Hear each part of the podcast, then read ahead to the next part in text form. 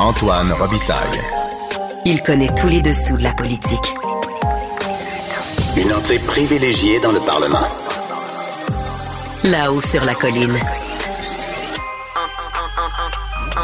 Antoine. Bon lundi à tous. Aujourd'hui à l'émission, on reçoit Bernard Drinville, le ministre de l'Éducation, avec qui l'on discute passionnément des mesures qu'il a annoncées aujourd'hui pour améliorer la maîtrise du français écrit dans nos écoles. Ah, et à la question, avait-il oublié que la politique c'était aussi difficile? Il répond, ben, peut-être un peu. Mais d'abord, mais d'abord, c'est lundi, jour de chronique consti.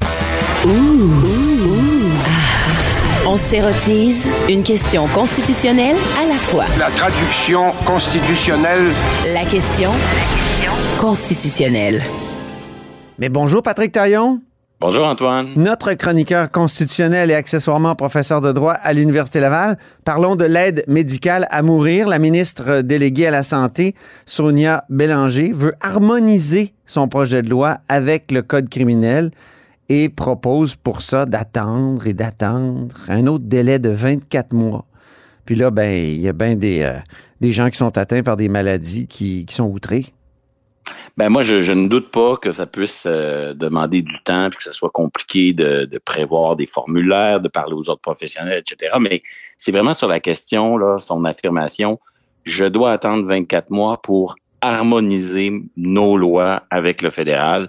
Ça, je ne comprends pas. Je ne comprends pas c'est, c'est quoi le, le, le, le but de cette affirmation-là. Ouais. Et je me demande euh, si c'est vraiment une, une déclaration isolée de la ministre ou si c'est vraiment la position là, du gouvernement du Québec. Hmm. Parce que j'ai l'impression qu'on a plus à faire ici. Tu sais, on, on a souvent des chicanes de compétences quand deux gouvernements veulent s'occuper de la même affaire en même temps. Oui. Mais là, on est plutôt dans une chicane d'incompétence. Ah oui, j'adore quand tu reprends cette expression, Patrick.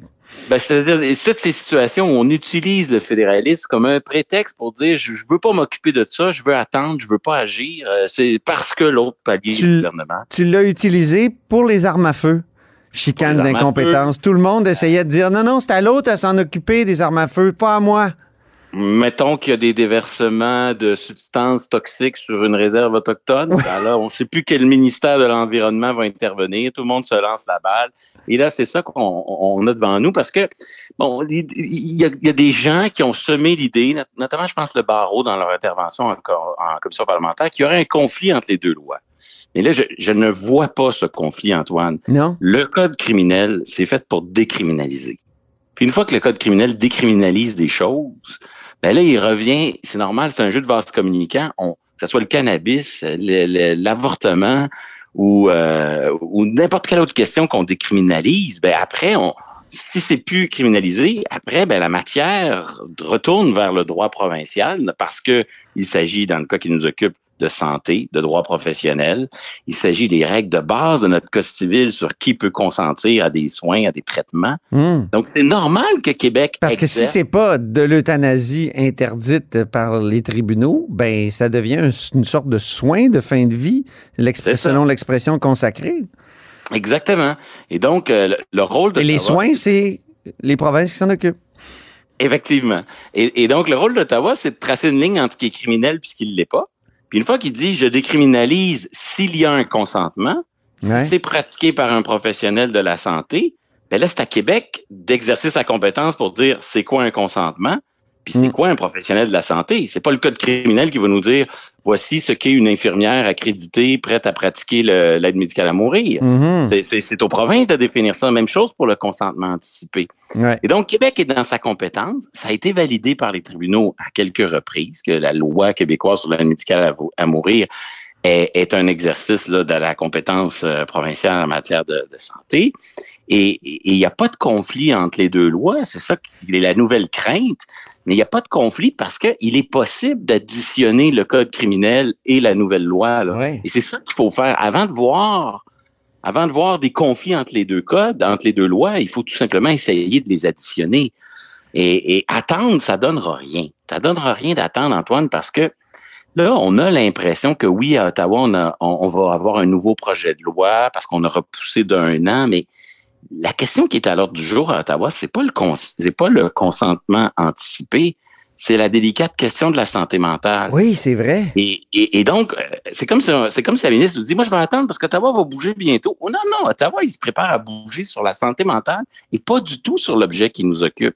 Hmm. Et, et, là, le Sénat a imposé un, de, de, de, de de- d'inclure les, les cas de uniquement euh, de, de- de problèmes uniquement euh, fondés sur euh, la santé mentale Oui. et, et mais en l'assortissant d'un délai. Puis là, déjà, le, le- le Parlement fédéral commence avec une loi récente à repousser ce délai.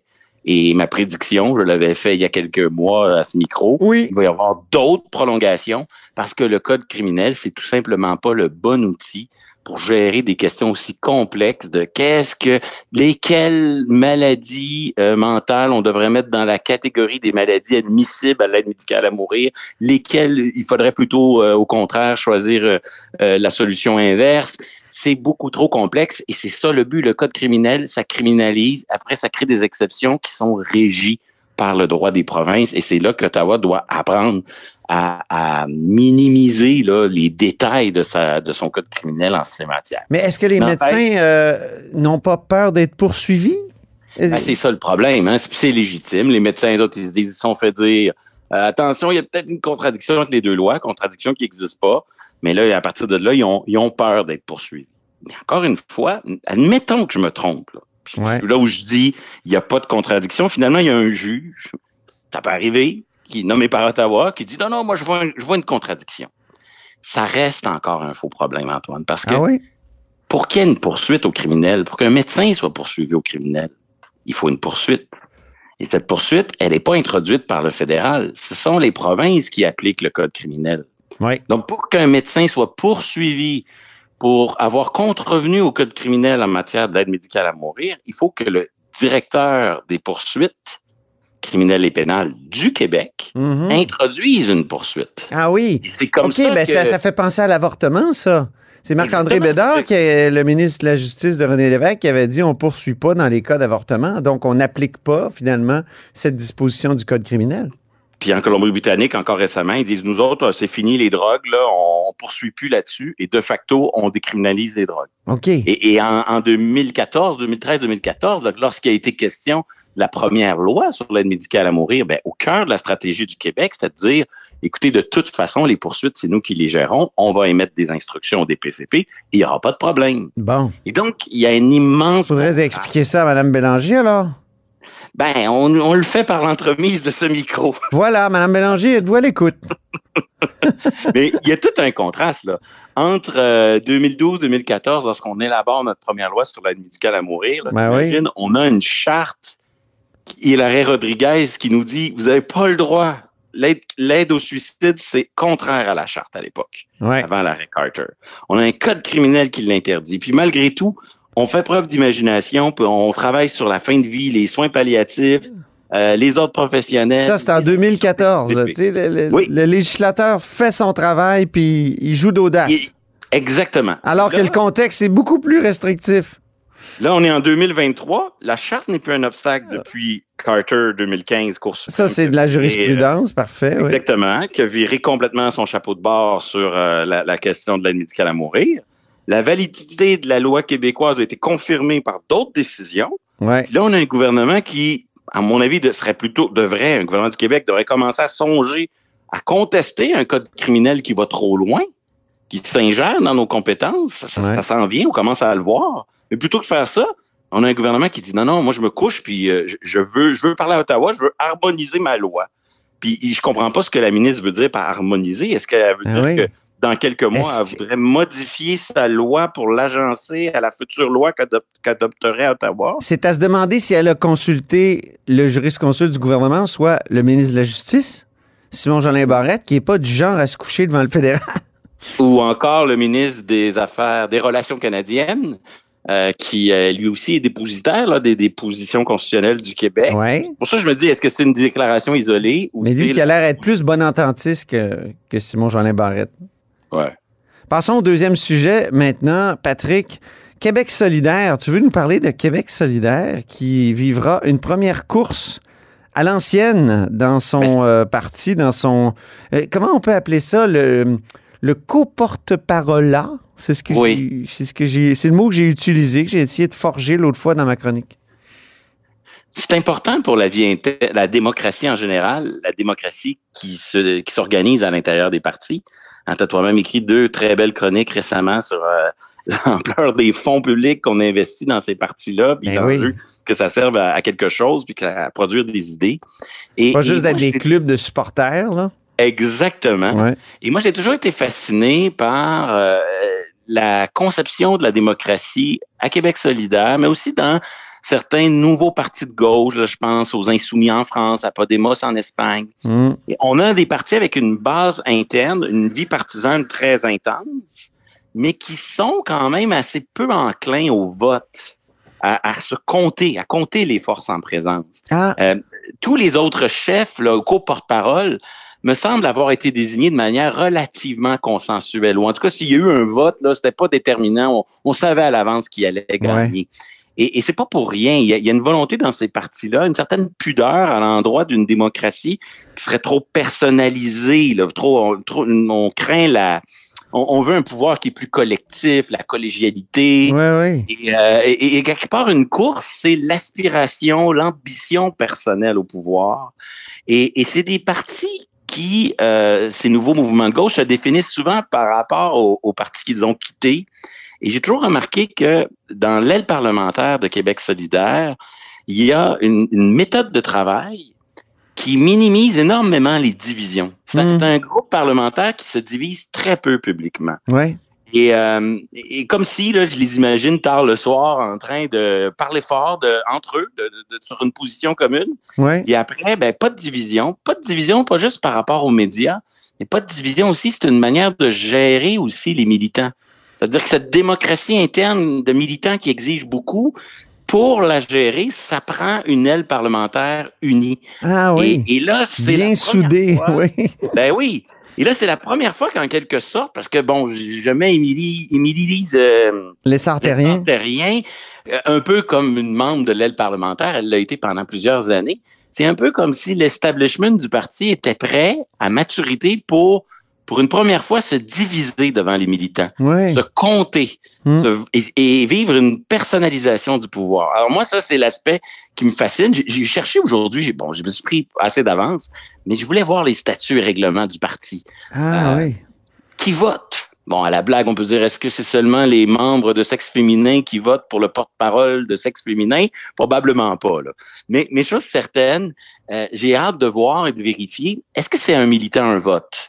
Ou est-ce qu'il y a une pondération par circonscription ou par région? Ça va être une variable importante, là. Oui. Est-ce que est-ce qu'un vote au- de, des membres du Saguenay-Lac-Saint-Jean, ça compte par un certain nombre de points dans la circonscription ou la région, ou euh, ça compte un, vote dans le grand bol de, des votes euh, qui s'additionnent aux nombreux votes montréalais? Ça, pour l'avenir du parti aussi, sa capacité Mm. à, à se connecter aux régions, je pense que c'est une modalité du vote qui va être assez déterminante. En terminant, est-ce Oui. que tu penses que euh, sur un autre sujet, sur un autre aspect de, de Québec solidaire, est-ce que tu penses que ce sont des gens, dans le jargon de notre chronique consti, qui, qui s'érotisent? Au sens où À la question. sont-ils érotisés par la question constitutionnelle, Patrick? Mais- c'est l'autre aspect que je vais surveiller de près. Puis souvent, on- dans le débat public, c'est est-ce que Québec est assez, est-ce que Québec solidaire est assez souverainiste?